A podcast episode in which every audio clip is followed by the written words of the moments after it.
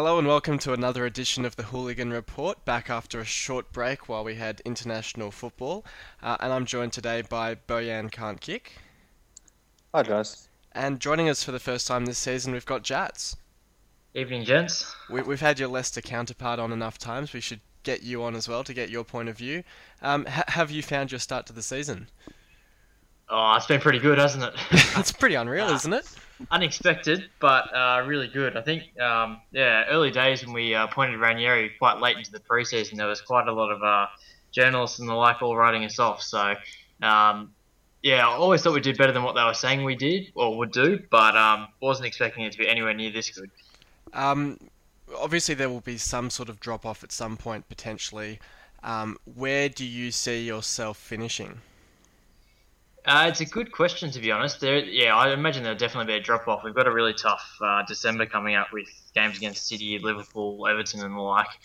Um, we're, we're on 25 points at the moment, so uh, Mr. Ranieri keeps keeps harping on about getting to 40 points first, but um, I'd ideally like to kind of finish up around the 50 point mark from here. So uh, it's only another 25 points from well, what 20 odd games, a uh, bit more. It's probably 25 games. So uh, yeah, hopefully easily mid-table, but uh, somewhere north of 50 points would be a good finishing point from here. Yeah, so 50 points, that'd be around, what, 9th or 10th? Or I'm just trying to think how it normally finishes up. Would it be 10th or so? 11th? Yeah, I think roughly around there.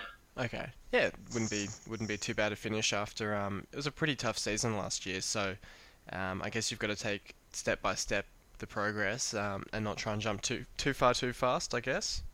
Yeah, that's right. And uh, yeah, for most of the last season, it was it was pretty dire. But um, I guess it's easy to look back on the season now with happy thoughts because the end of it was quite good. So um, it's good to see we carried on the form from the end of last season, even with the the change of manager. But uh, yeah, hopefully we can um, keep it up a little bit. We've we've got a game against Chelsea coming up soon, and they're not in the best of form as well. So um, yeah, good to capitalise while we can dare I say it, you might be favourites in that one. Um, it's quite interesting though, because for large chunks of last season, I remember you saying it, um, and it was certainly true, was that while you were losing a lot of games, it wasn't that you were performing poorly. It wasn't as if you were on a QPR sort of run where you weren't scoring and you're getting belted or anything like that.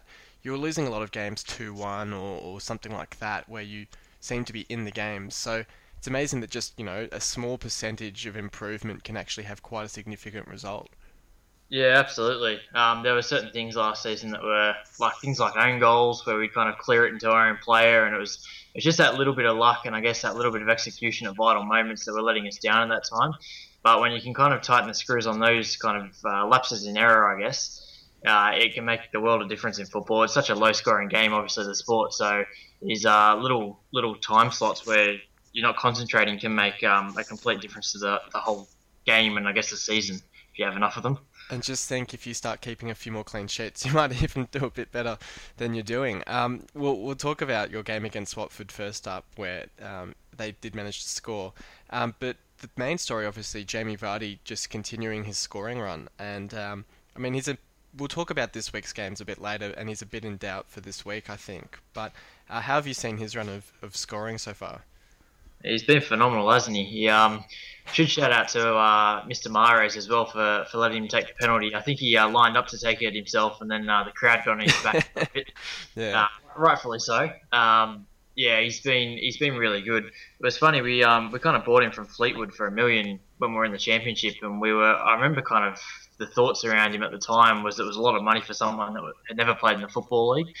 Um, and in the championship, he he was pretty much the same as what he plays now. His finishing was a bit better uh, in the championship than say what it was last season, but uh, obviously he found the step up a little bit difficult to begin with. But you're seeing, I guess, the uh, the hard work and all his efforts paying off this season, where he's kind of um, not not lucky maybe, but he's he's just a little bit more composed when he gets in on goal. He's um yeah, his work rate is second to none. It's like having an extra defender up at the top of the pitch, and it's, it's helping the rest of the squad as well. So uh, it's been really good to see. Didn't expect it, of course, but um, I mean, he's he's number one in for all of England players now for most consecutive games with a goal. So uh, it's it's a special run of form.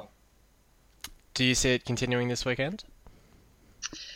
Oh, it's a good question. I've to be honest, the longer this has gone on, every game I've thought no. Um, Newcastle's a really hard one. Um, we'll touch on it a bit later, but yeah. Um, yeah, they're a bit of a Jekyll and Hyde kind of side. So I would like to think so, um, but we'll see. Um, Bojan, did you have any thoughts on this game? Leicester against Newcastle. Uh, Watford. The, the Oh, 2-1 the, win. from Yeah, last yeah. week. Um, I thought Watford were good value for their for their win, really, and it was a good game. Idalo hit hit the post um, early, and I thought I thought I thought early, and it's been a pattern. I know we've mentioned it before, and Friar Touch talked about it a fair bit. But um, poor first halves from Leicester. I think they're one of the worst teams in the in terms of scoring in the first half in the lead, but I think they're the best team in the second half, and that was really the that pattern continued in, in, in the game where Watford had the upper hand early, but in the second half it was one way traffic. And I mean, we've touched on before the stat. I think Watford have probably conceded the least goals in first halves. So um, it's sort of, I guess, those stats sort of um, married up a little bit in that sense. Um, so it was no surprise that it was nil nil at half time. But I mean, Watford have certainly um, gone about their business quite well. Um, and a, 2 1 loss to Leicester isn't anything to be ashamed of, really, with the way Leicester are playing at the moment. Not at all. Not at all. Uh, well, I mean, I've spoken at, at length about Watford. Uh, I've been very impressed with them, and I think they will definitely avoid going down this season. And they've got the ability to strengthen in a way to solidify themselves in the league going forward, as long as their owners don't go crazy, which they are a little bit prone to, um, and like sat Flores in January or something because he's not top of the table. They do Um, enjoy going through managers almost as much as um, Leeds do, and I think it's the Italian in them. Yeah, I think so. Well, it's kind of the Italian Italian way. Yeah. Um, to yeah, as soon as as soon as results aren't going for you, just sack the manager, bring someone in. Now the Italians Because of course, there's no other have reason that your results could be poor. It must be the manager. Just the manager, and uh, they also have a habit of bringing back old managers. It's quite bizarre if you look at Serie A. They kind of sack someone, bring someone else in. Oh, he's no good. The other guy wasn't too bad. They will bring him back. Was it, abs- Um, it was what is it? You know, absence makes the heart grow fonder. It's you know, looking back, oh, he wasn't so bad. We'll bring him back in. exactly, exactly. So, but I think they'll they'll struggle this week. But um, yeah, they they didn't shame themselves last week. Well, we'll talk about your mob now, and um, you had a, I think for the first time in a month or so, you've scored more than a goal in a match, and you've taken West Brom down 2 0. Uh, Jesse Lingard getting his first senior goal for United, and it was a pretty decent goal in the end. So, an all round, not, not a bad performance from United. No, it was it was good. Uh, West Brom set up very defensively. Uh, well, I guess Friar Touch mentioned it last time we were on too that he thought Pulis would try and shut the game down and come to Old Trafford with a draw in mind, and that's how the game kind of pl- played out early. But a bit of class from Lingard with that goal into the far corner. Just it's always very enjoyable when a local lad um, comes through the youth ranks and, and stores. So he's making his way. He's got a lot of potential. Hopefully, he, he continues with that. He's played a lot of his, his youth career up, up front, so hopefully he continues to, to score goals. And then Martial showed his, his pace towards the end. I thought it was it was pretty harsh from the ref to send a guy off. I would find it, you know, it's the 92nd minute of the game or 93rd minute, and you're sending giving a guy straight red, and he's not going to play the next week. Or he might even have got a, got a three match ban for being last man, and Juan Mata's totally slotted away the penalty. So on paper, it was probably a little bit more. I guess when when you hear of a of a two 0 result, you probably think it was fairly comfortable. We were we, we had the game under control at one 0 but you're always concerned with that scoreline. So it was good to come away with the three points. Uh, Jats, did you catch any of this game or have any thoughts on it? Uh, I've seen the highlights of it. I didn't get to watch it live, Yeah. um, just when it was on. But yeah, Bojan's covered most of it. I think um, brilliant goal by Lingard. Um, again, it goes back to kind of those moments, I guess, where there's uh, flashes of quality in otherwise um, quite dire games, especially with clubs like, um, well, Pulis' clubs. They like to go in there and sit back and kind of defend with 10 players. So it And often, United at the moment. yeah, well, yeah. Yeah, probably two teams that didn't match up that well, actually. Yeah. yeah, so the bit of quality was probably the big difference, and then uh, yeah, the late penalty made it seem a little bit uh, easier than probably what it was. Um, there were a number of low-scoring games that weekend, and, and one that uh, followed a similar result to the League Cup only a few weeks beforehand, so perhaps not too surprising, was Stoke getting up over Chelsea. Um, obviously, Chelsea got a late goal in the League Cup, but still went out. But um, Stoke managed to hold on in this encounter, and it's it's becoming a bit of a routine for Chelsea now. It's not even surprising to see them dropping these sorts of games. Um, they've got Norwich this week, which we'll talk about later, and that's probably a bit easier. But um, Stoke probably good value for that win. Uh, start with Jats.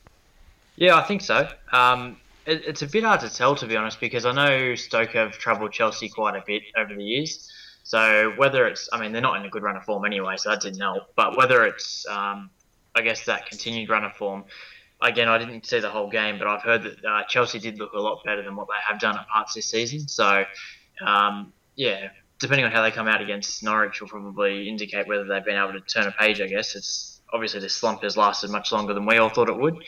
Um, but Stoke have given them trouble in the past, so uh, yeah, interesting result, but probably not all that unexpected. Bojan? This is the first loss Chelsea have had this season when I think they've generally been a bit unlucky. They had a lot of chances and they spurned a lot of chances. Uh, Pedro hit the post after a beautiful cut in from the right wing on his left foot.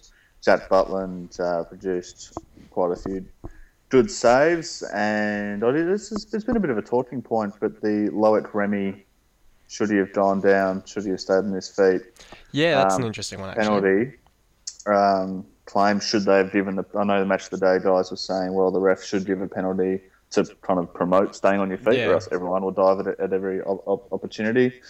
There, I'm, I'm not sure, sure um, one way or the other. It would have been great if he had stayed on his feet and scored that goal. What was noticeable is Diego Costa playing the way he is now is holding them back. They need to play Remy.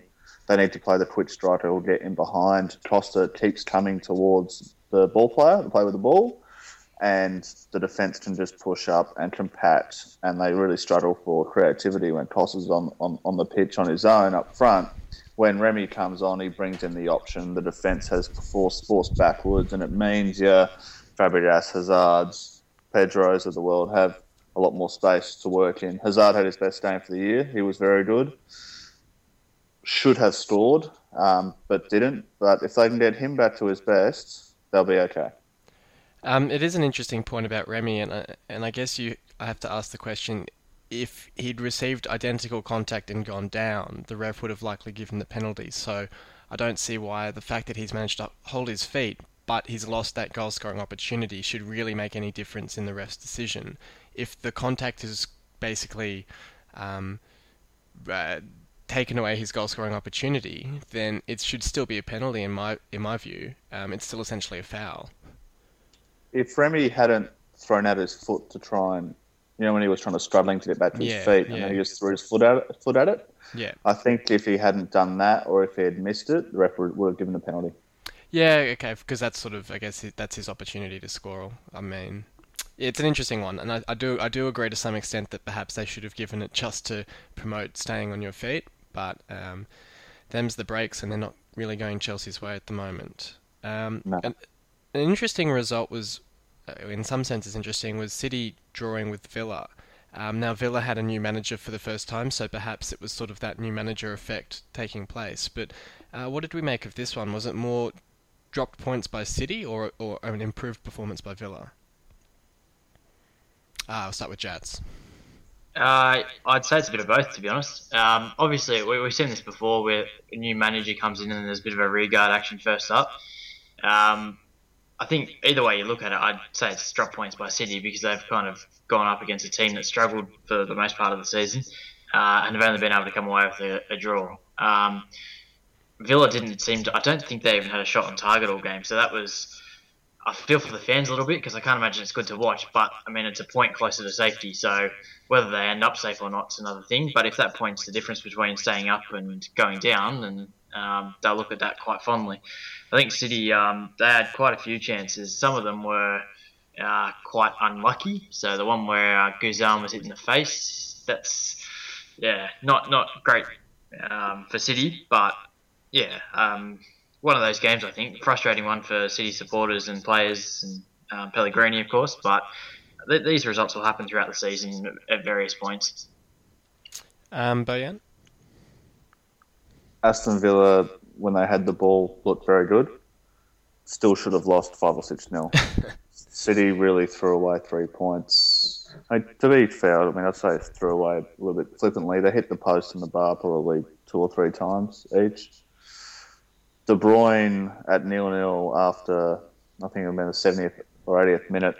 Cross comes in, beautiful pass from uh, Navas, and he's tried. You know when the ball's played slightly behind the striker and across, and they try and flick it, Yeah. almost like a back heel. He tried that, and there was his opponent was nowhere to be seen, and he hit it straight at the TV. He could have just taken a touch and buried it easily. It's not the sort of Um, thing you should be doing when it's nil-nil. Not, I, I wouldn't say so. Nil nil. Now he he has been. Um, the best you can probably excuse him because of what he's brought to to the team over, over the course of the season. But you'd like him in that situation. Just a, a nice simple finish would have been would have been sufficient. So definitely drop points. Fernandinho stood out to me in this game. He was really best on the ground by quite a distance. They need Aguero back. He'll be, he's, he's back this weekend. Still no Silva Kompany out um, from this game. And did you guys see the Rudy Gestede bit of gamesmanship at Joe Hart? Uh, I think I missed Where- that. What was it? So one of the uh, City players was injured, right? So you know how the refs say Yeah. give the ball back. So the City person t- kicked it out, and Joe he's about 20 metres away from, from Joe Hart, and Gestede's basically thrown it from the throw in as hard as he could at Joe Hart from the throw. You can't, you can't score from a throw-in though, can you? No, no, no, no, no. Sorry, Joe Hart was down by the corner flag, Oh, right, waiting to receive right, the right. pass back, right? Yeah. and he just launched it at him, and it's and it's hit come off um, Joe Hart's thigh and gone out for a corner. and note that note that Micah Richards is um, as former Manchester City youth Yeah. product and player, and that current Aston Villa captain. Yeah, Kompany and a few others were getting around him and getting around Gestede. anyway, that they didn't seem to have a problem with it. so the corner came in, and uh, Gestede's run to the neck po- to, to the front post, flicked it with the outside of his foot, and Hart was beaten over the bar by about two, Jeez. three, in, three inches. It Would have been a masterstroke from just massive, massive blow up. Yeah. Uh, if you hadn't missed that. Oh. Um, well, we'll move on and chat about probably the main game from the weekend, which was the uh, North London Derby, where uh, honours were split. But um, I don't know if you guys saw much of the match, but I, I really thought Spurs were probably uh, the better side for most of the game. I think Arsenal came on strong at the end with a couple of substitutions, but I think for Spurs taking off um, Lamela and also um, um, Alli was really game changing. Um, what did you? How did Jad say it? Yeah, well, I'd agree with that. To be honest, I think um, it's been funny watching it over the last couple of years. I think the difference between Spurs and Arsenal is closing a little bit. Maybe not um, in the sense of the the end season table, but in these head-to-head games, I think Spurs are starting to definitely hold their own a lot more than what they used to. Um, yeah, Harry Kane, well taken goal. Um, Murder wasn't great defending for it. Was kind of dragged a little bit close to the sideline, which left all that room in behind. Um, but credit to Kane, he uh, he put it away nicely, which is something he hasn't done um, a lot of this season after a pretty successful season uh, last campaign. But yeah, again, I think Spurs were on top for a, a large majority of it. Um, as you say, when the substitutions were made, then Arsenal started to, to hit back a little bit. But to be honest, with uh, on paper, you'd expect Arsenal to win, but these derbies, I mean, anything can happen. So um, I thought a draw, a draw was probably a fair result, um, even if Spurs shaded it a little bit more. Yeah. and I, we'll talk about it a little bit later, the internationals in terms of um, Alli, but he's he's been very impressive this season for Spurs, and Lamela would have he was playing just about the best I've seen of him. Um, I've watched a bit of Spurs this season, but not a whole heap. But he's he's certainly looking a lot better, a lot better than last season. Um, but yeah, what were your thoughts on this one? Spurs really dominated the the play. I think if you, I mean, I've, I haven't seen any analysis on, on this, but I'd say they've had more possession and certainly more possession in dangerous areas. Harry Kane is back. Last time we, we were on, we talked about the fact he hadn't scored against a, a decent defence yet. Um, certainly is back and still and still got into quite a few good goal scoring um, positions. I'd be concerned if I was a Spurs fan at the fact that they let Giroud have two or three pretty gilt-edged opportunities, very easy yeah. opportunities, and typical typical Giroud finish. He won't finish at nil-nil. Um, the Spurs, like, the Spurs mate of mine was saying Giroud was their best defender because he was um, making so many clearances for them. I think he's what he's, he's, he's put one header wide and two headers over from around yeah. the six yard box, and you're thinking you're looking at the scoreline and it's one 0 Spurs, and Spurs you you perceive from watching the game have dominated, but they Spurs still couldn't stop Arsenal getting those chances. So maybe that the Tong the Tongan um, out of out of Viral defence isn't as good as people make it out to be. Hugo Lloris, all these people have been telling me that he's the best team in the league. well, he certainly wasn't in that game, and he certainly wasn't for France either. So, uh, yeah, how, how, how he let that Kieran Gibbs go in, shocking. Yeah, that wasn't the best um, best save save we've seen from him. Um, another relatively predictable result for the weekend was Palace getting up over Liverpool, and it's become a bit of a uh, routine performance in recent years by uh, by Palace that they take it up to Liverpool with a couple of draws and a couple of uh, wins now.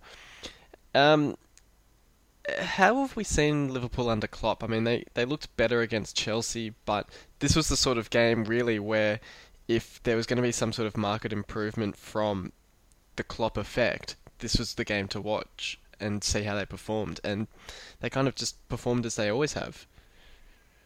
Yeah, it was. Um, I guess they're a little bit like the Chelsea and Stoke, or not rivals, but the Palace have become a bit of a thorn in the Liverpool side of late. Um, I think it was. It's probably. I don't think it's as bad a result as um, some might have thought. I think it will just help keep Liverpool grounded a little bit. Um, as you say, the Chelsea result was a really good one, but we've seen even under Rodgers, um, Liverpool kind of perform well at City or um, at Arsenal or whatever. Um, I think, yeah, it's it's probably not a bad result for them just to keep them. Um, yeah, I'll go back to the word grounded, but I think in the for the meantime, while he's got that squad that Rodgers assembled, we'll still get these results a little bit. Yeah. Um, so even with the change in tactics, he's still got he doesn't have his squad there at the moment. So even if they're playing the way he's playing, um, I think you'll still see some of these results pop up. I just think they'll be probably less often. How did you see it, Bojan? Well, I agree with Jats. I hope Liverpool remain grounded all, all year, and I mean, I think I think that is great for them. They just to, they just keep losing games would be fantastic.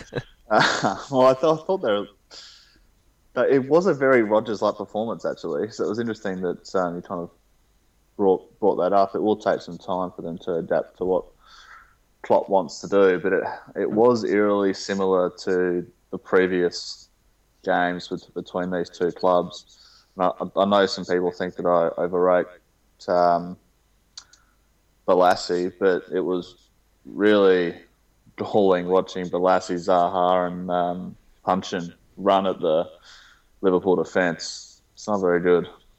They, they need they need they need Mats Hummels more than United needed Mats Hummels last year. And they need a big imposing centre half, particularly with Mamadou Sakho probably out for six to eight weeks and yeah, coming back. so they yeah, they really struggled against that kind of triumvirate going forward that Palace have, and it was kind of ironic that uh, Scott Dann, who's very, I'd say, very underrated. He's all, he always impresses me when I when I watch him play. Uh, being a Scouser, who I think was in the Liverpool youth team and got released, scoring the winning goal. Absolutely. Um, I don't think Liverpool fans will be too happy to see the um, see Palace rocking up uh, anytime soon with, with these sorts of results. Um, did you see? Did you see Pardew with the "Don't speak to the"? Yes, I saw that one. That was great. Yeah. um, We'll move on then and we'll chat about the international games that have happened uh, whilst we've been off over the last fortnight. Uh, and and obviously the big news is that Ireland have qualified. I, I thought it was, it was in, in a lot of ways, to be honest, it was very unexpected because Bosnia was probably one of the highest seeded teams in those playoffs. Um, so to be drawn against them was a pretty big ask for uh, for Ireland, but they got the all important away goal from your man Robbie Brady in amongst in, in amongst all the fog. I don't know if you guys saw that game, but it was it was literally it was unwatchable. Um, I just turned it off at half time because first half perfect. You know, you could just watch it like normal normal game. Half time, this fog just descends on the field, and the screen was basically just white. And I must I have to assume that the fog was i- in the air above the players, so the players could still kind of see what they were doing, but it was just unwatchable as a, as a game. But uh, second leg, great result for them with Jon Walters backing a double of all players. it's the Stoke legend um, against against his former Stoke keeper in Begovic as well. Um, yeah, it was a great result for them. H- how did you guys see the other internationals? I did actually catch the second half of the the fog game you were talking about. I'd, I'd like to say I saw the highlights, but to be honest, I have no idea what I saw. Um, yeah, rough, rough game, I would imagine. I yeah, I think you're probably right. It probably wasn't quite as bad playing it, but um, if it was half as bad as what it was on TV, I had no idea how they got through that. So, uh, yeah, great result for Ireland. Um, I don't subscribe to the fact that uh, more teams in the Euros is a bad thing. I think it's actually a good thing. Um, we saw a couple of teams that would have qualified anyway that, that don't normally, which is good. Um, but a bit of variety is always good, and I think, especially in these larger tournaments, you see a lot more upsets than you would, um, I guess, over a qualification campaign. So, uh, yeah, I thought it was um, it's great for Ireland, um, and obviously for the other countries that, that kind of qualified as well.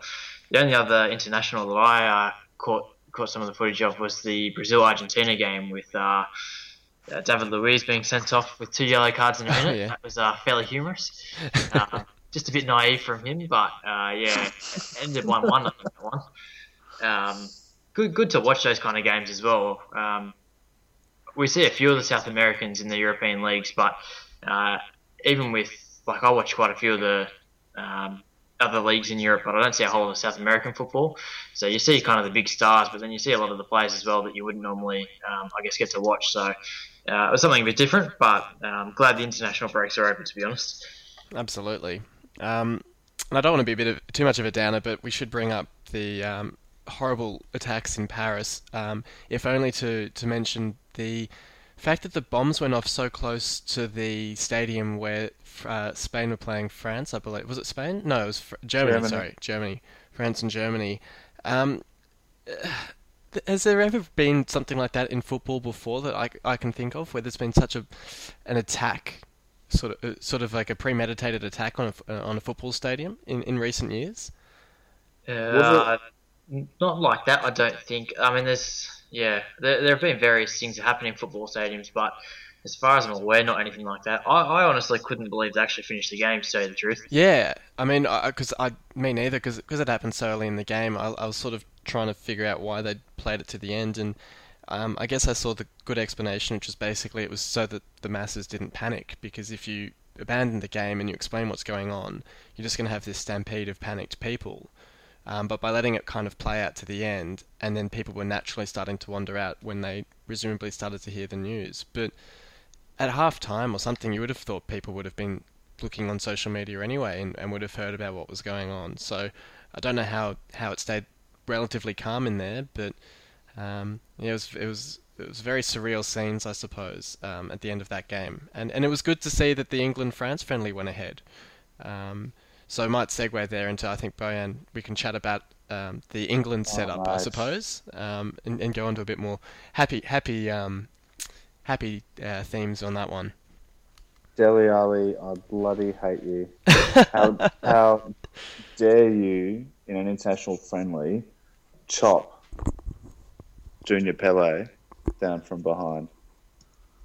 He's ruined my weekend, mate.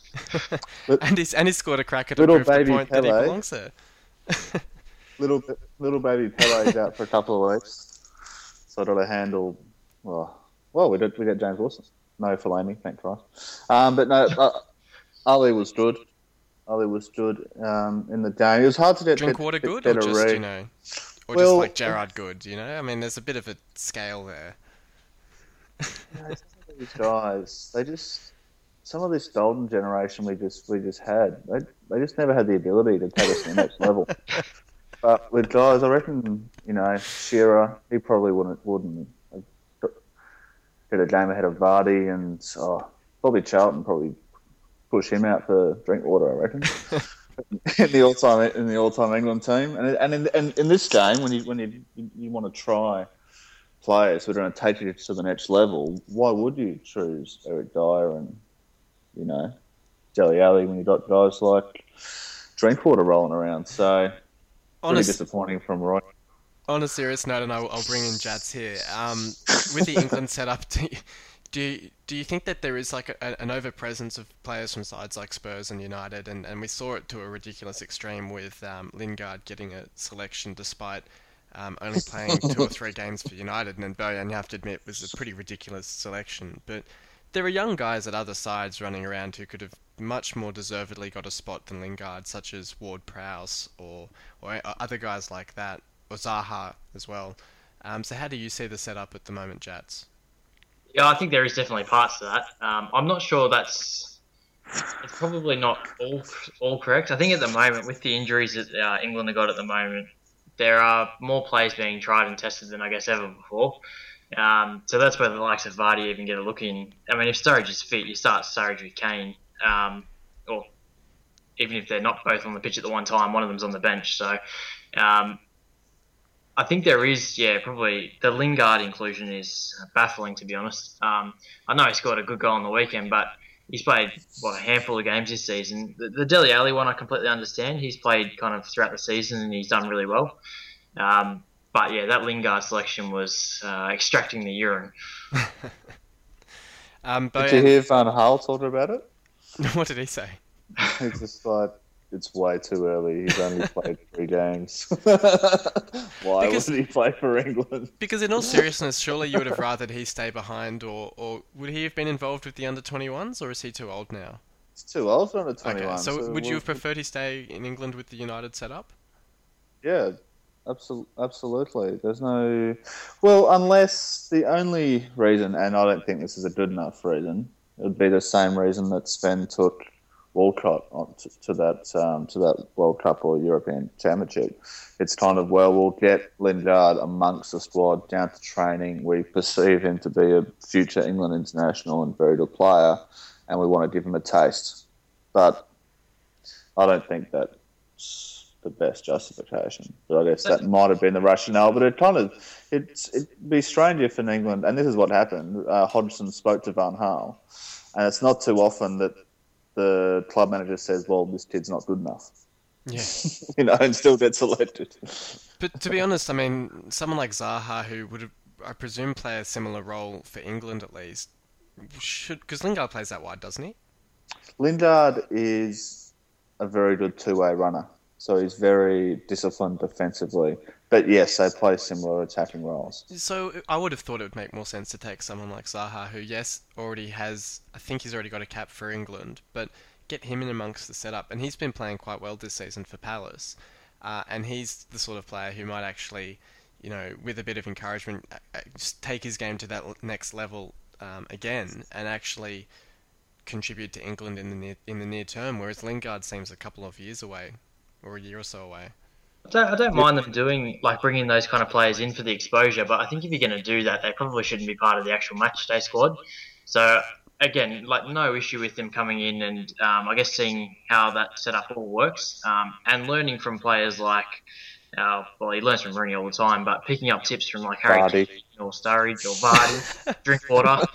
Uh, I, I don't mind that so much, but I don't think they should necessarily be part of the match day squad if they're going to do that. Yeah. Yeah, Um, yeah. Well, we, we might move on to United then up against Watford and um, the news today that you've basically your three striker options in Wow. Rooney, Martial, and Fellaini are all out of the game.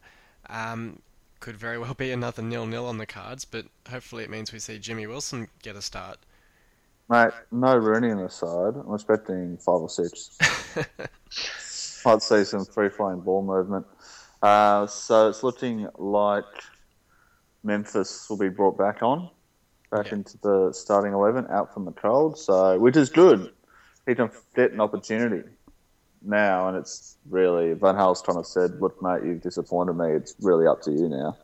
You've got to put your hand up and demand selection because you haven't done so to date." And it'll certainly, Wilson- it'll be interesting to see how Depay goes because if he knows his spot is up for grabs and he has that pressure to perform rather than I think at the start of the season he might have taken it a bit for granted. Yeah, I think so.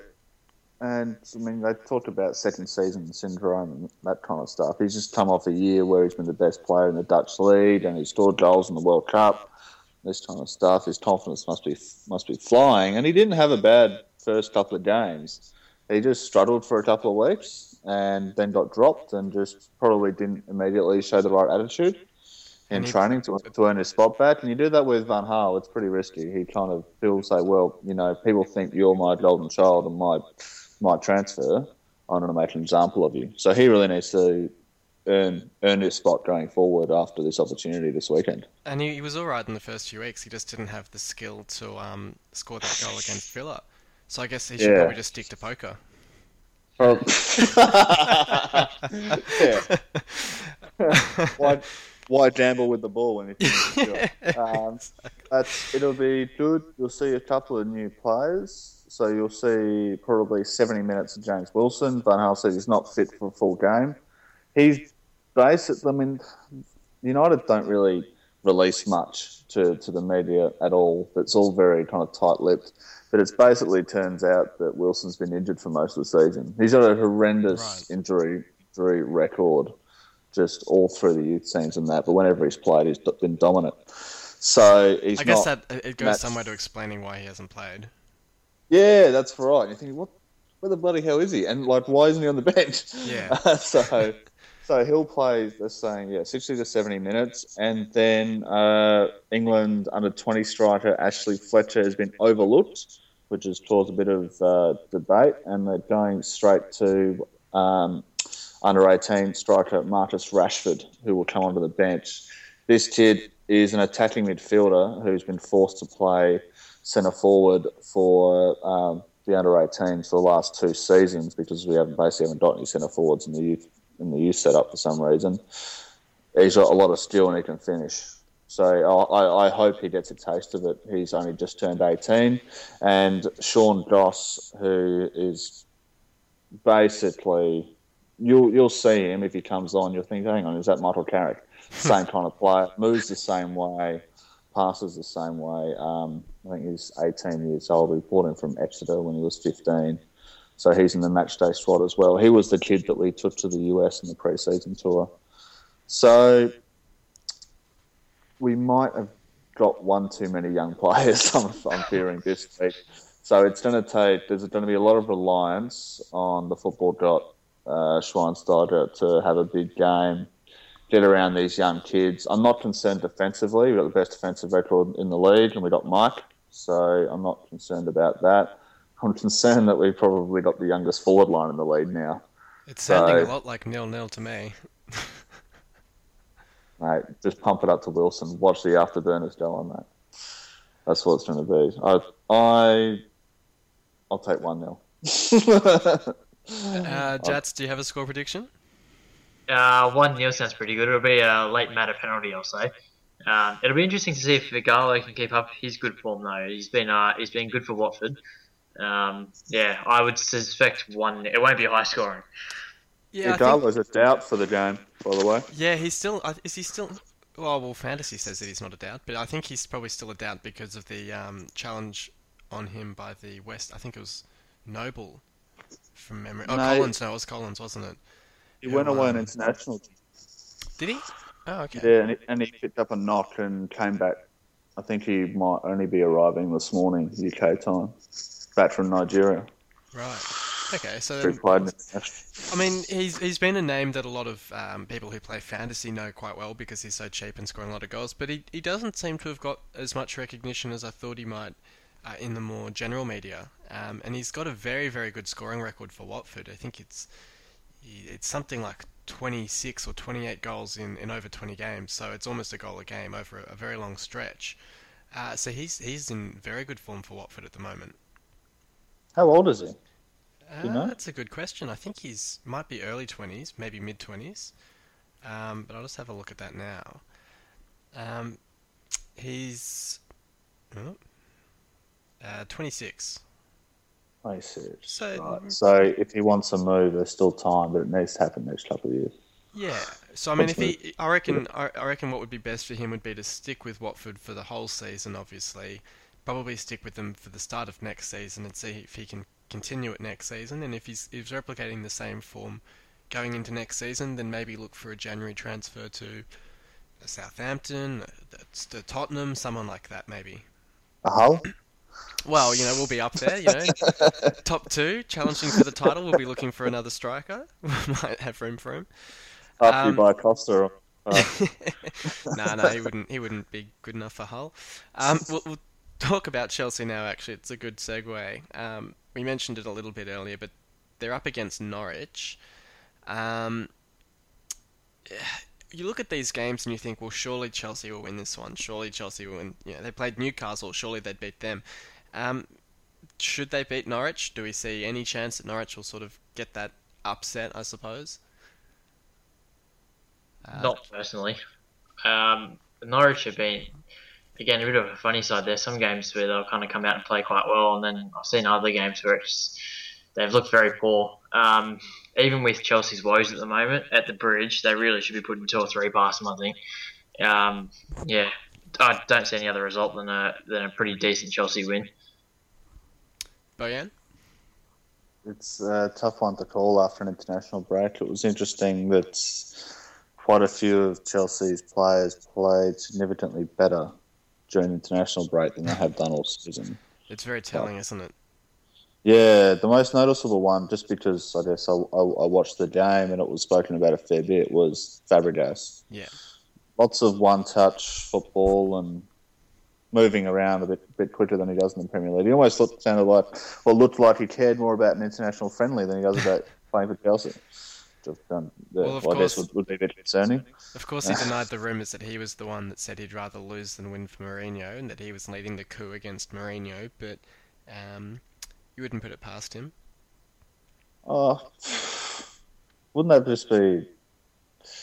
Pretty much every top manager would hate Fabregas. I mean, if he's already not liked by Pep, so Bender doesn't particularly like him, and now you've just got Mourinho probably doesn't like him either.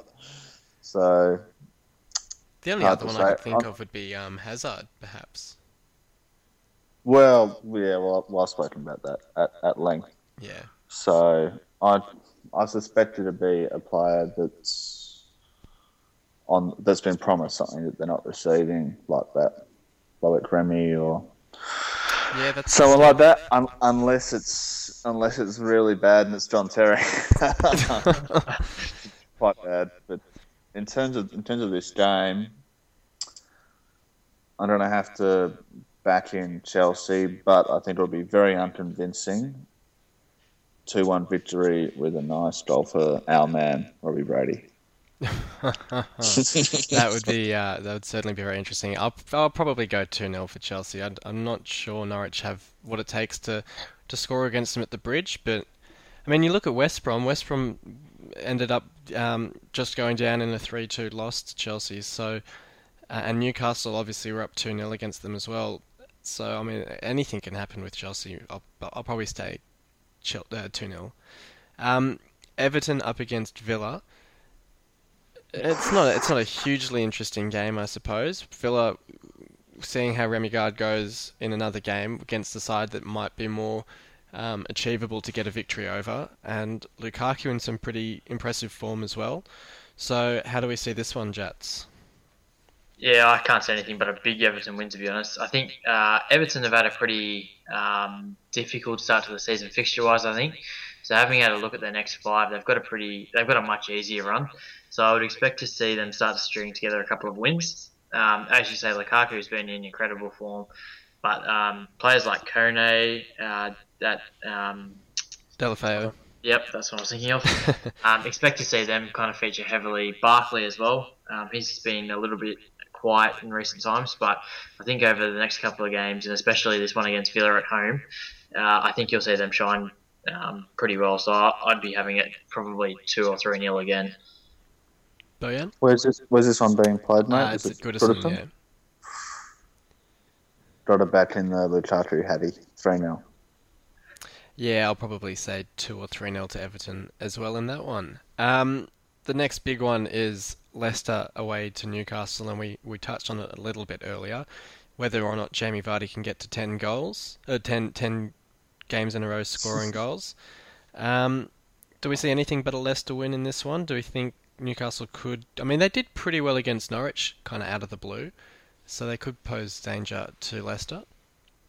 They're a funny side, Newcastle. Um, they had who was oh, against Stoke. They played really well as well, and they that, that game only ended near law. But apart from Butland, it could have been easily three or four nil. They would have won. So, and then the week after, they came out and played absolutely terribly against Bournemouth and won one nil. So, um, it's it's going to be hard to say. To be honest, I think we're in incredible form, obviously, and we'd be quite confident coming up against them. I think I don't know yet. Um, Mr. Ranieri's been keeping it fairly close to his chest, but I suspect uh, Vardy will play despite his doubts. Um, and if he does, I think it will give the whole team um, quite a bit of confidence going into the match. I think if he misses, it could be more interesting. We've we don't really have a striker or second striker at the moment that's been putting them away, which hasn't been an issue as yet, obviously because Vardy and Mahrez have been absolutely killing it. But if Vardy goes down or misses games at the moment, I'm just not sure where those second goals are coming from. So Okazaki works really hard and all the rest, but um, doesn't appear to have an end product or isn't getting in the right spots more to the point.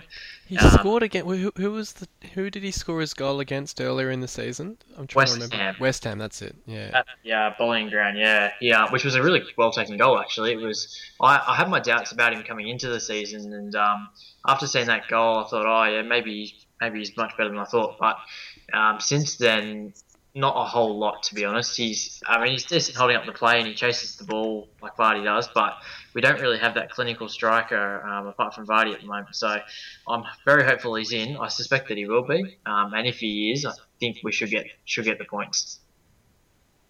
Where's Ulloa? He's he's in the squad. He has been in the squad of late. Um, he's he was pushed back a little bit under or in the back end of last season, and then with Okazaki coming in, um, he's he's been behind Okazaki in the pecking order a little bit, but he's featured in League Cup games, and he's um he came on in a recent game. Hasn't scored yet, but he's only had limited opportunities. So, if Vardy isn't in, I would suspect that we would see Joa start. Um, he actually started a game recently. Now I think of it. Um, so yeah, if if Vardy's not in, I'd expect to see him. If not, he might come off the bench. What Now, about what's Kramaric? yeah? Yeah, that's been disappointing. That after being so excited to beat Chelsea to a signature, that's that's yeah, not looking so good. I um I suspect he may actually be off in January or, or the summer. I think um he's the Croatian boss kind of came out and said if he's not playing games, he's not going to get selected. Part of the reason he came to Leicester rather than Chelsea in the first place was that he was going to be able to play games.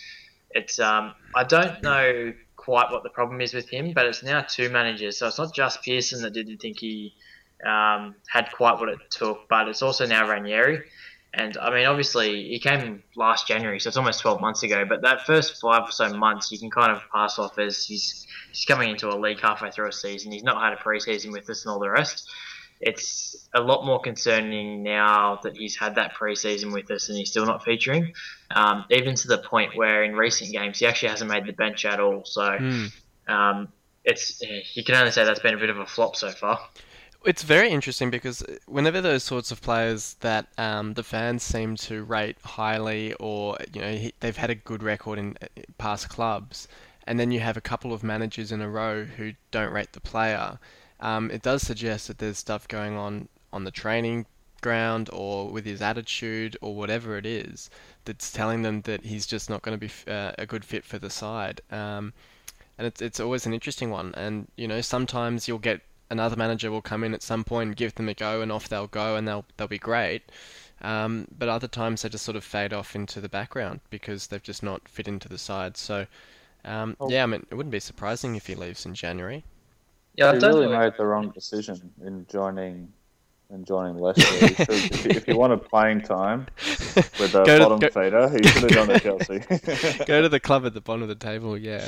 I couldn't believe Chelsea were in for him, to be honest. I mean, that was, was what was part of making it so exciting. It wasn't just that um, kind of was this big name striker that had been scoring goals, and I mean, it was the middle of the Croatian league, which is not that impressive. But um, I guess realizing that Chelsea were quite keen on him as well made it kind of uh, seem like he would probably be a good player.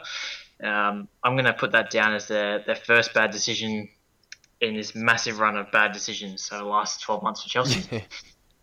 Is this game at um, St James? yeah, it is.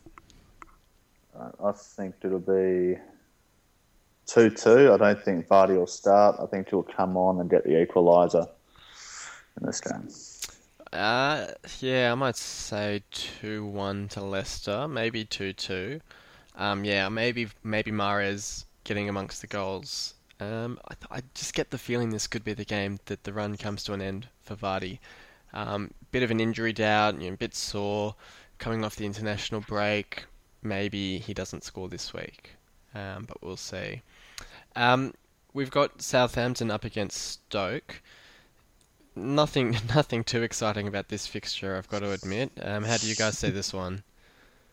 Yeah, Stoke's another one of those Jekyll and Hyde type sides this season. They've um they've come out and played some good football at times, and then have played some uh, quite average football as well. I think um, Southampton obviously hasn't impressed as as much as they did last season, but I think there's still a lot of quality in that side. So I would suspect at home they should be good enough to uh, to get the three points there. I think I, I agree. I think Southampton will will have enough, but Stoke have got a bit of fight about them at the moment going forward. Um, Arnautovic and Shaqiri is looking like he's caring, and that's significant because when he does care, he, shows that he has that those moments of class to create something out of nothing. But I, I think Mane and uh, Tadic and Pellè are just in too good a form. Pellè has basically said he wants to go home to Italy. Whether Oh, that's he? in Jan- January in the summer, yeah, Juve sniff- sniffing around him. There's something about strikers Italy being able to play into their like really late 30s and 40s. Because he's he's 30 or 31, I think, and Juve Yeah. are after him. I mean, Juve aren't even in the Europa League spots. I'm not sure how much um, attention you pay for Serie But yeah, so that, that they're in need of a striker, and he says that he misses the home cooking basically. but ho- hope, hope, hopefully he keeps his head down, ass up until at least January. Well, it'll be very interesting for Southampton if both Mane and Pellè leave, um, because that's probably their two best attacking options at the moment. It'd be like Mahrez and Vardy leaving um, Leicester. So if they do let him leave either in January or in the summer, you'd hope they'll have. I mean, they've got Rodriguez, I guess, who's coming back from his knee issues. Um, but it'll be interesting to see what else they do um, with bringing in attacking options. I suppose. Shane, they- Shane Long's still there. yeah, I was going to say they've still got Shane Long as well. I think he's he's been injured lately, but he featured for Ireland against uh, Bosnia in the home leg. So presumably that now means that he's fit to go for um, Southampton. So he may well he may well play this weekend uh, or tonight. So we, we'll see how he goes on that one. Um, I, yeah, I think Southampton at home should get the points against Stoke, but Butland is very impressive for Stoke at the moment, and, and they Yeah. do have some good attacking options. So uh, who knows in that one? Um, Swansea at home to Bournemouth, another one. I mean, Swansea have been struggling lately, and it's. I mean, there were rumours that Monk was going to get sacked over the the um, international break. So it doesn't. I mean, it's the first sort of Swansea have been on that sort of rise as a club for a few years now, or for five or six years now, um, from League Two all the way to the Premier League, and they never seemed to put a foot wrong in, in what they were doing. And in a, in a lot of ways, they actually mirror Bournemouth in, in their rise, with a great young English manager as well. Um, first signs of trouble in paradise for Swansea, I think. I mean, they had they had a bit of an issue with um, Laudrup, but apart from that, they've been smooth sailing. So, how, how do you guys see the issues at Swansea at the moment? Yeah, it's it's starting to come to a head a bit, isn't it? Um, they started the season quite well, and it just seemed like um, business as usual for them. But in the last kind of month or two, they've they've completely fallen off the bandwagon. So, um, I mean, they're currently, well, yeah, six off, um, or five off relegation at the moment. It's just that, that run of form. It's hard to say whether it's a confidence thing at the moment or whether it's um, maybe tactically or it- it's just been going on for a little bit too long um, to not worry about it. I think. Uh, the game itself will be interesting. Bournemouth played quite well against Newcastle last uh, game out, but that was at home.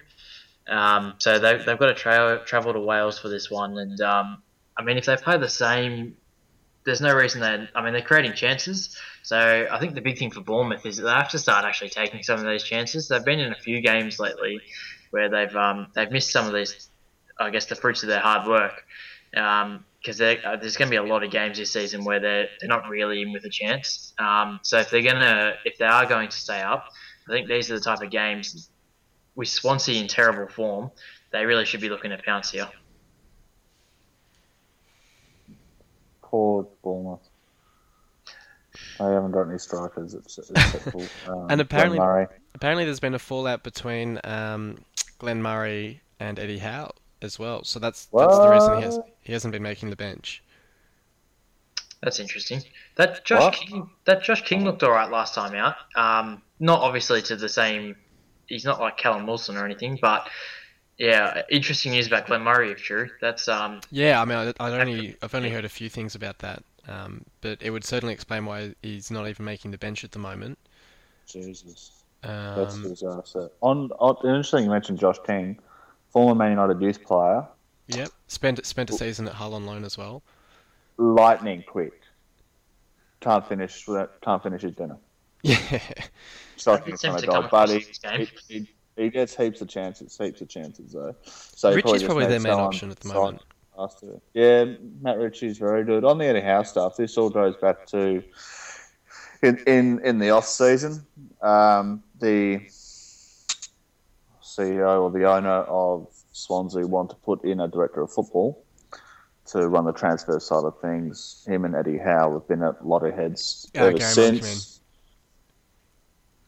Gary Monk, sorry, yes, um, Gary Monk, and and the Swansea board have been basically been at loggerheads of this uh, of this ever since the ever since. Um, and the fact that he's not getting the performances despite being effectively allowed to buy the players that he wanted is certainly not helping his case. It seems like every week they're, they're pretty much saying, well, you know, if he wins this game, he's fine. If he wins this game, he's fine.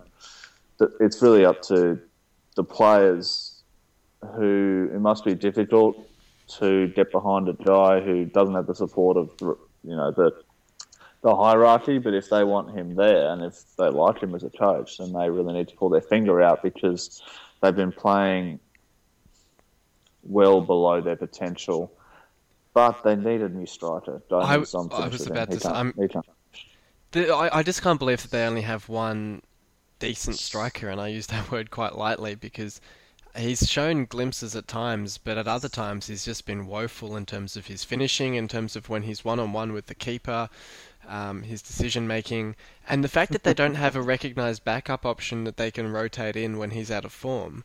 Just I just don't understand it, and and they've had the issue since they sold Bony, where everyone said, "Oh yes, they're just waiting until the summer where they'll, you know, have better options to spend Bony's money." They brought in Andre Ayew, and he's been brilliant for them, but he's not a striker. He's scoring goals for them, but he's not a striker. And um, they need they need another option, and so I can understand if the board said, "Look, you know, we want to bring someone in who can actually manage these transfers a bit better." That's the evidence that you need that Monk's not getting the job done because he's not recognizing that hole in his squad. Do you know who got released about two weeks ago? Um, I'm not sure. Michu. Oh, actually, I, yeah, I did hear that. Yeah, yeah. Going yeah, back to yeah. third division Spain or something. yeah, yeah. it's a bit of a drop off for him. Like, well, well, yeah. I mean, I, I, was listening. Yeah, the Guardian guys were talking about it. Sid Lowe was basically saying he must have had a extremely serious ankle injury. Right. But uh, when he was still playing at Swansea, that has basically destroyed his career because he, he was, was, he was at know, Napoli on loan as well, back, wasn't he? Yeah, and didn't do anything. Yeah. So he he went from being like the star man, Swansea knocking back twenty mil from Arsenal for him, to going alone to Napoli. Then he went somewhere else that was worse, and now it's just like third division. Yeah. Cheers. Um, score prediction for this one? Um, uh, I'll go one-one.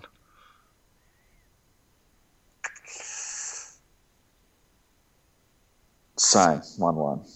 Yeah, I'll, I'll go one-one as well then. Um, the last uh, 2 a.m. kickoff we have, we've got West Brom up against Arsenal. Should be a pretty routine win for Arsenal, I'd expect. I mean, they're in pretty good form at the moment.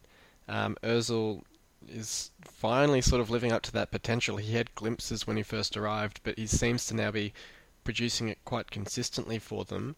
Um, so that even you know, Sanchez is, is not at the same level he was last season necessarily, but it's kind of being covered by Ozil's good form. Yeah, I think so. Um, I, am really interested in this game actually, not because of the spectacle it should produce, but I think um, if Arsenal are genuine title contenders, these are the games they need to win. Um, whereas I think in the last probably five or yeah five or seven years or so, they've normally dropped some of these type of games. Um, it's against these sorts of physical sides, yeah. Yeah, and I mean like Pulis normally likes to line up with ten defenders, so Arsenal's play is great, but um, they've got to kind of figure out how to break them down, I guess. Even if it's just a 1 0 win, they just need to be picking up three points for this type of game um, if they really want to challenge for that title. Yeah, I'm probably thinking two, two or three nil Arsenal in this one because I can't really see West Brom scoring. But who knows? Uh? 3 0 Arsenal, very comfortable. I don't see them having any problem. Um, probably the biggest game of the weekend with a few uh, players coming up against their former clubs. We've got uh, Man City up against Liverpool as the late game. Should be a pretty good spectacle, I'd expect. I mean, I think both sides will be pretty attacking in this one. Um, and obviously Sterling and Milner up against their old sides. So is is, is Milner injured, or is he going to play? Hopefully, for Liverpool's sake, he's injured. he's dire um, how do we see? Sure. How do we see the the, the, discussion on the board about Sterling's uh, reception by the players? I mean, undoubtedly he's going to get booed by the Liverpool supporters, but do we see the players being uh, aggressive towards him, or do you think they'll just get on with it? I don't think so. I think, um, I mean, they're at a pretty high level, these guys, so I would think they would leave all that stuff off the pitch. Um, yeah, there'd probably be some interesting comments made after the game, perhaps when they're shaking hands. But I would expect that Klopp's kind of um, drilled into them not to get involved in that sort of rubbish. Leave it up to the fans, by all yeah. means. But um, I'd be very surprised if we saw Liverpool, uh, yeah, Liverpool kind of getting into him. Do we reckon he'll score a goal? So it's always the oh. way, isn't it? The former players manage to, to find the net. Would love it if he did. just to watch that board melt. Oh, it would be incredible, wouldn't it? Yeah, go celebrate right in front of the Liverpool fans. That'll go down well. do the Adebayor or just run the uh-huh. length of the field to celebrate in front of them? Yes. you still do that. It should or, be an interesting you know game, what, you, you, know what he should do instead? He should celebrate doing the Brendan Rodgers celebration.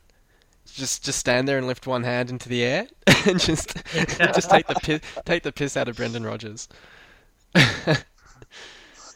How do you yeah, see it, Bojan? It should be an interesting game. I think um, yeah. we saw Liverpool go to the bridge um, and put in a quite a spirited performance, um, and I can honestly see them doing the same thing here. Um, they've been they had don't have a great record at the Etihad, but I think that they'll come out firing. They've had the international break now as well, so um, for those that haven't played, they're a little bit fresher. And uh, with the outs for City, um, Silva's a big out, Kompany's a massive out. Um, Aguero might be back, but he's I mean, he's a little bit underdone probably. Um, I don't know. I think I could see Liverpool. I could see a draw here easily, but I wouldn't be surprised to see Liverpool snatches. Uh, I I can't say that. I think I think um, half an hour of Aguero will be sufficient to win this game. Has he? Because he hasn't played since that game where he scored five, has he? Doesn't need to, mate. Yeah, well, he can just to. pick up where he left off. As we mentioned earlier, can you remind me who Mamadou Sakho's replacement at centre half is? Lovren. That is a good Lovren. point. Yes. I mean, Lovren versus Aguero. I, I can I can see where Jets is coming from though. There are some big outs for City in this game. Um, That's Silva and Kompany. Also, what yeah. they'll have Nicola Otamendi beside Mangala. But City don't play that well without Kompany. they had that great run at the start of the season where they didn't concede a goal, and as soon as Kompany missed a game, they became a lot more leaky, and they had that lost Spurs in amongst it all. Um, I, I I wouldn't be surprised if it's either a score draw or or Liverpool managed to snatch it. I mean, I, yeah, Aguero could well swing the tide for City, but it'll be a very interesting game. Just the what you two have just said have just made me even stronger in my convictions. Four When S- when- City. When SM and and Jats agree on something, it's a sh- it's certainty. You gotta I'm even gotta stronger. lock, you gotta lock it in. So I'll say 4 0 City, two for Aguero, one for De Bruyne, and a tap in at the end for Sterling. From and an then I want position. him. Do you remember when Wayne Rooney lifted up his shirt when he was young playing for Everton after he scored and said, once a blue, always a blue? Yeah. That's what I want Raheem Sterling to do. In Oh, oh, you just watched the board melt. Imagine it melts. um, we've got a we've got another London derby for Spurs. Um, two games in a row for them uh, up against West Ham. These ones are always a bit interesting because I feel like there's there's a it's it's definitely a big rivalry from West Ham's perspective, and I feel like Spurs take it well they're taking it more seriously these days now that West Ham's kind of rising up the ranks again. Um, in a similar way to Arsenal, perhaps taking the Spurs rivalry more seriously as, as Spurs have gotten better. Um, it's at um, White Hart Lane. How do we see this one? I mean, it, it's a pretty pretty 50-50 game in in my view. I mean, Spurs are in great form, so that might give them the edge, but West Ham are tracking pretty well. Yeah, you No would think tie. so. I would suspect Spurs should win, but I mean, we've seen West Ham go to Arsenal, go to City, um, go to Liverpool, and all win away. Um, so whether that home ground advantage plays as big a part as it normally would, I'm not sure. I think Spurs are in uh, they're in a great run of form, and I suspect that they should have a little bit too much quality. But um, Payet's out as well. Yeah, Um, that'll be a huge loss.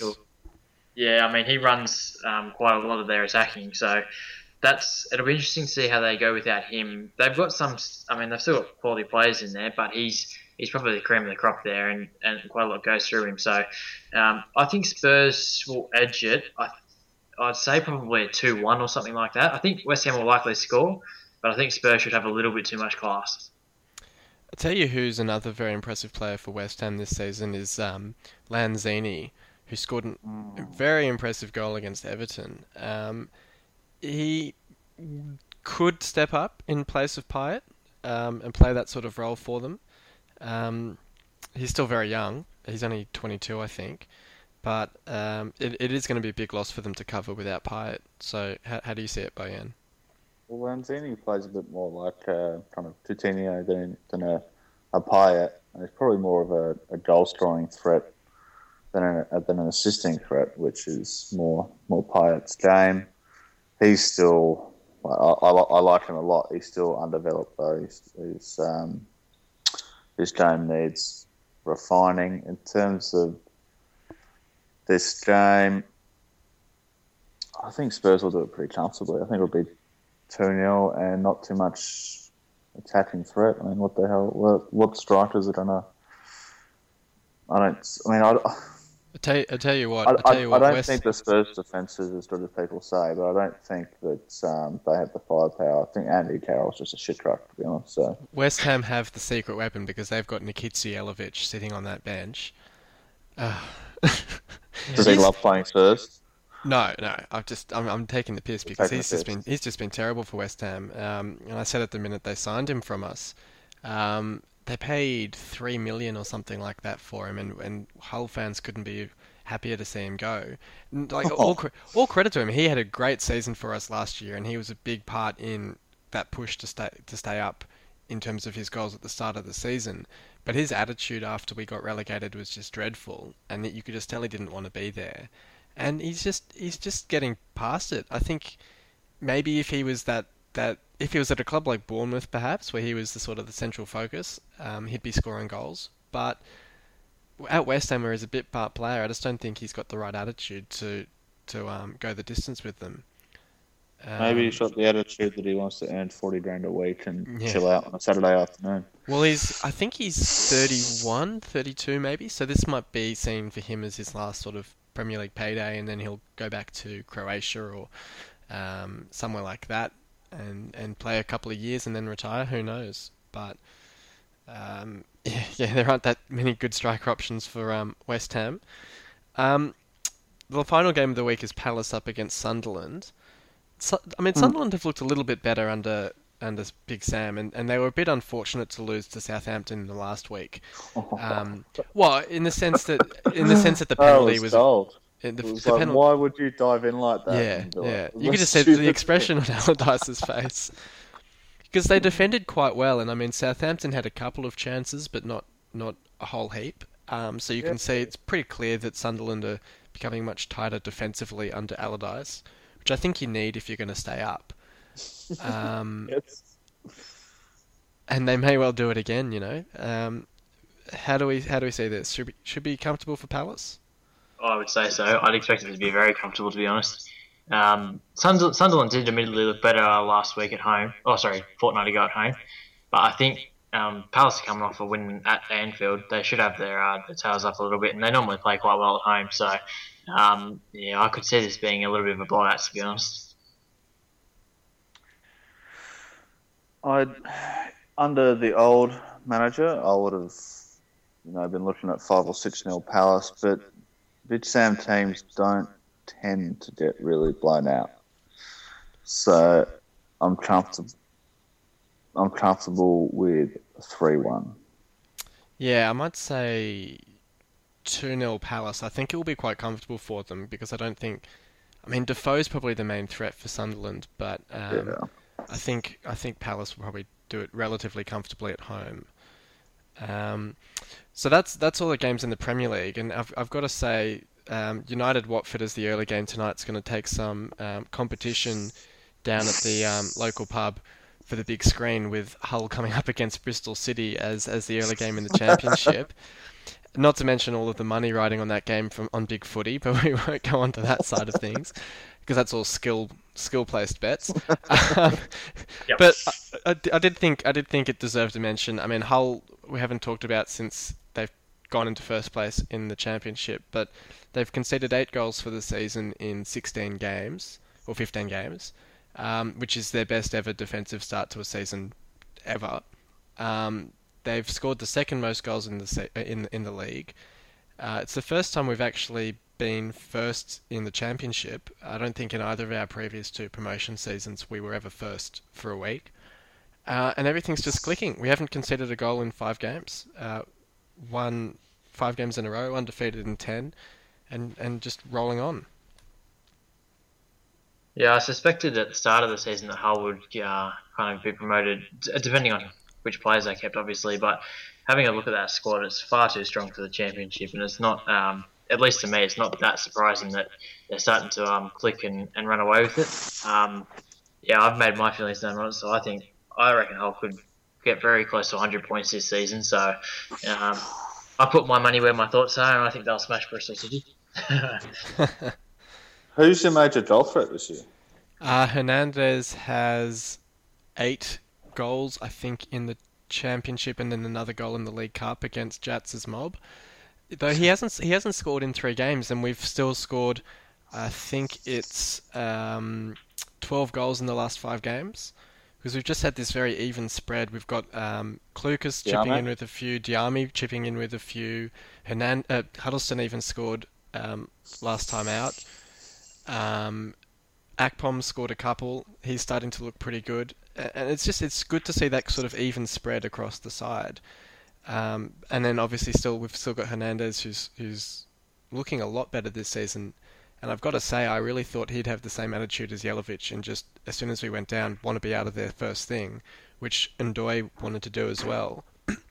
and I wouldn't have necessarily blamed him to an extent because, I mean, um, first season in England, up up north in Hull, it's going to get pretty cold, and he, he's mentioned a few times that he's not too fond of the climate, but you know, fair play to him. He's, he's just said, you know, this I owe the club a bit because they've brought me over, and I owe them to get them back up to the Premier League. And he's putting a shift in, and he's really improved his attitude and and everything from last season. And he's he started scoring quite consistently. It's more of the attitude that you'd want to see from most of your players, isn't it? Where Well, unfortunately exactly it. as much. and even Diame was speaking in the pre-match uh, press conference this week, where he's basically saying that we stuck with him through his injury, and he doesn't, he didn't want to leave in um, summer, and he doesn't want to leave in January because he wants to get us back up to the Premier League. And this is a guy who, when he was at West Ham, was talking about the fact that he couldn't wait to be moving on to a bigger club like a Liverpool or someone. So, to, and, and so to be perfectly honest, like that when when you're saying that sort of thing at a club, you think, okay, so he's that sort of um, not necessarily a mercenary, but he, he's he's looking at clubs as sort of stepping stones, and wouldn't think twice about ditching a club once they go down. So to see that sort of uh, shift in attitudes quite quite welcome. Um, and speaking of injuries, I just wanted to, to make note that Robert Snodgrass, who's been out since um, a bad tackle from Joey Barton on the opening day of last season, has finally made a couple of under 21 appearances. Uh, and the game against Bristol City's come just too soon for him. He's going to turn out for the under 21s again, but before too long should be back in the um, first team squad, which is great news. Trust Joey Barton to do that. Yeah, I mean, fair play to him. He did apologise after the game and, and all that sort of thing, and it did seem to be relatively accidental, but it's just been a very unfortunate one. Dislocated kneecap that's taken quite a while to recover from. They sound awfully painful. Yeah. Kind of too much fun. Yeah. So no, it's great. It's a great story to see him back, um, and I think it's going to lift the squad. And it's that old saying though, but it's it's like a new signing really. And you think you look at the squad and say how strong it is for the championship, and it's just going to get stronger. It's Snodgrass coming back. Um, Meyler's out for eight weeks now, but when he gets back, and also Diomande, who we haven't even seen yet, who we signed in the summer because he'd scored 23 goals in 18 games in the Norwegian league. Um, which I mean, it might not be a great quality league, but um, remains to be seen how he goes as well. Is there any truth to the rumours regarding James Chester? Um, well, Or I've heard from more Hull talk? no, well, I mean, I've heard from quite reliable sources close to the club, and from a number of different sources, which makes me inclined to believe it. That um, there was one guy who's quite close to the club, so just hears things from club officials saying Chester didn't want to leave, but the club basically had to sell because it was too good an offer to refuse. Then I heard from another guy who basically runs one of the local businesses that Chester used to go into. That Chester and his girlfriend and his family all loved the area, and he was quite settled there. And he'd been with us since 2010, so he was quite a long-serving player. That he was he was quite upset to leave. Uh, and even in the press with that interview where he's spoken of his regret moving to West Brom because of his playing time, he did express that there were a few other options that he could have taken. But one of the things he said was, you know, looking at the position Hull's in this season, he would love to still be here. Um, so, I mean, I jokingly mentioned a few weeks ago maybe if we go up, we buy him back. But quite realistically, when you've got a player who you know fits in with the club, um, and he's a quality player who wants to go there, maybe maybe something could be worked out. Yeah, yeah, absolutely. On that Norwegian striker thing, don't get your hopes up too much, mate. I remember Cardiff buying Yeah, a that that player when Solskjaer was in the was Yeah. managing them with a similar kind of record. that uh, I did I did look up his record and it wasn't quite as good because that was the first thought that came to mind. But a few other people did mention that there've been a few decent Norwegian strikers who've come over. Um, That's the Solskjaer. name, the, well, Solskjaer himself coming over had quite a good scoring record in Norway, and then carried it on in the Premier League for you guys. Um,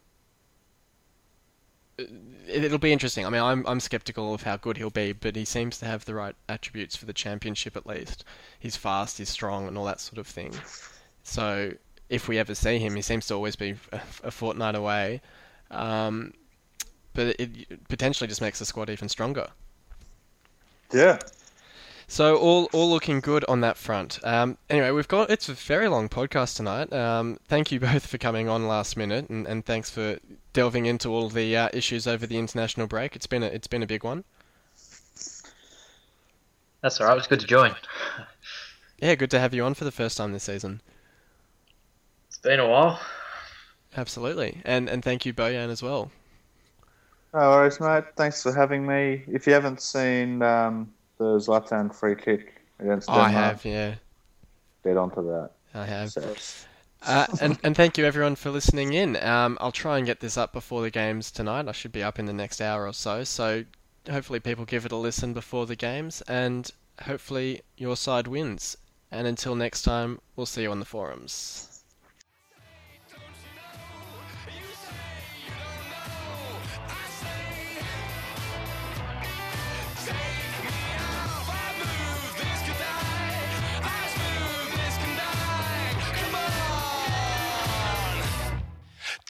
Wake me up.